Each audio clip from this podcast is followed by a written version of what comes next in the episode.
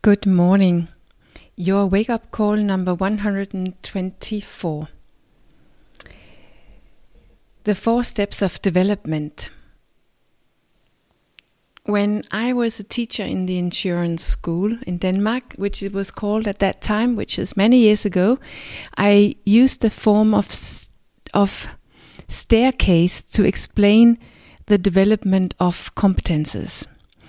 And this morning I've I've decided to try to use that staircase to shortly show the development that we also need to go through when we want to change a habit or drop a bad habit or create a new habit.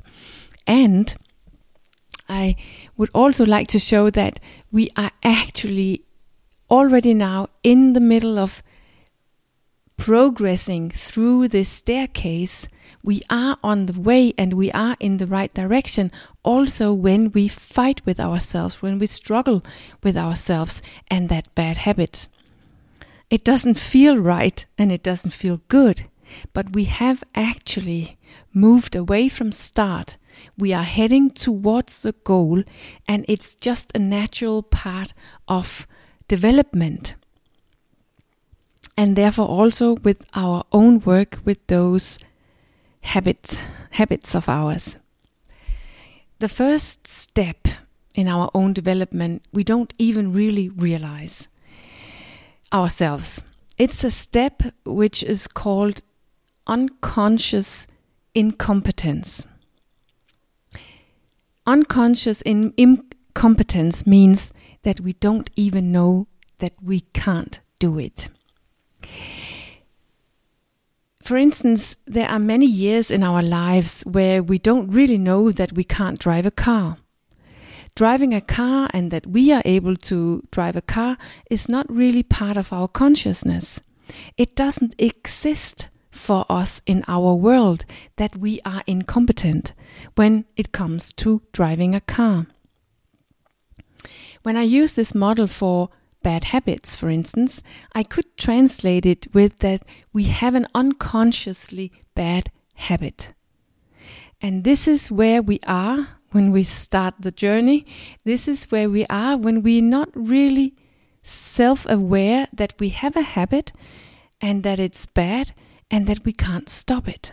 We can't change it. We are stuck in stuck in it. Most bad habits starts like this. We don't decide to do something bad for us and then also decide to make it a habit that we can't stop doing anymore consciously. That happens without us really discovering it. A bad habit is, so to speak, only a bad habit because it all happened so unconsciously without us really relating to it on a conscious level all the time while we were establishing this bad habit that we're now stuck in. So that's the first step. The next step is called consciously incompetent. This is where we have discovered that there's something we cannot do. For instance, we can't drive a car. Suddenly we begin consciously to experience that there are someone driving cars and I can't drive a car. So our consciousness has grown in this area. We have grown our consciousness around our own capability, our own actions, and our own standpoint.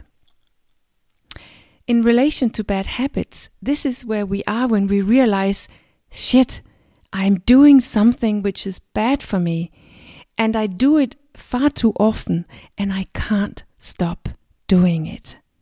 I have developed a bad habit that I actually don't want to have, but I can't let it go.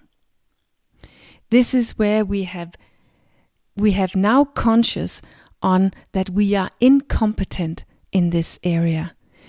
We have grown our consciousness and we discover ourselves and our actions or lack of actions we are conscious about that there's something we want to do, but we can't do it.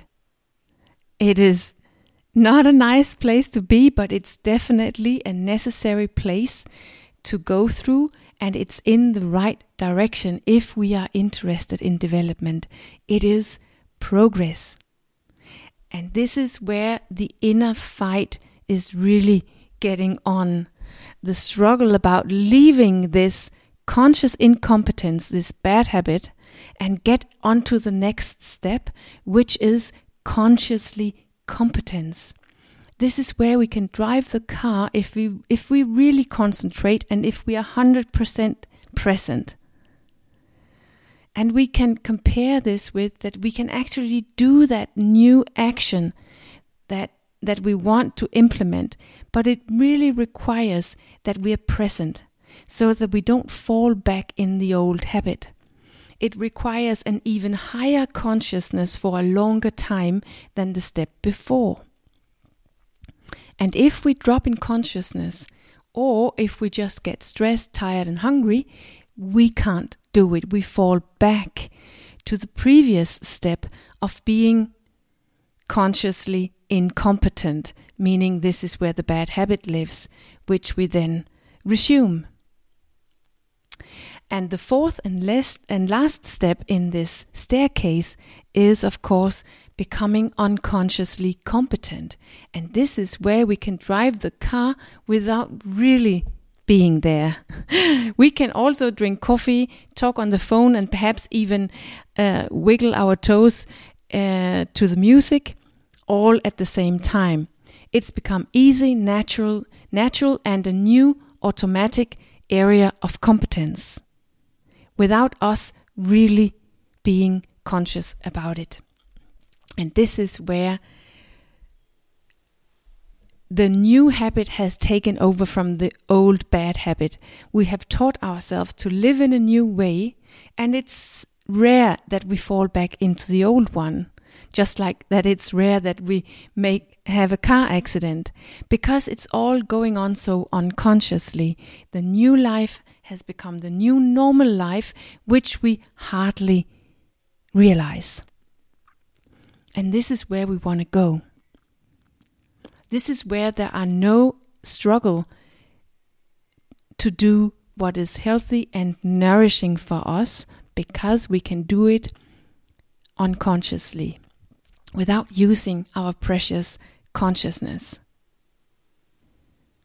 And I hope you can see that you are actually in the midst of this development, you are far from start, even though you are in the middle of an inner struggle which is pretty tiresome between being caught in the bad habit, being consciously incompetent, and being able to do the new, being consciously competent.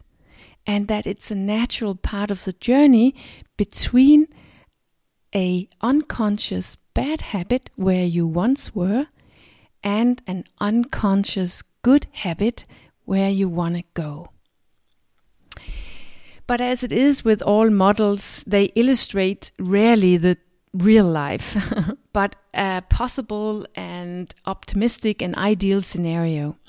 And there are two three interesting things that I would like to comment a little bit on, especially relating to bad habits but you will have to wait with those until Monday morning. So, have a good weekend until then.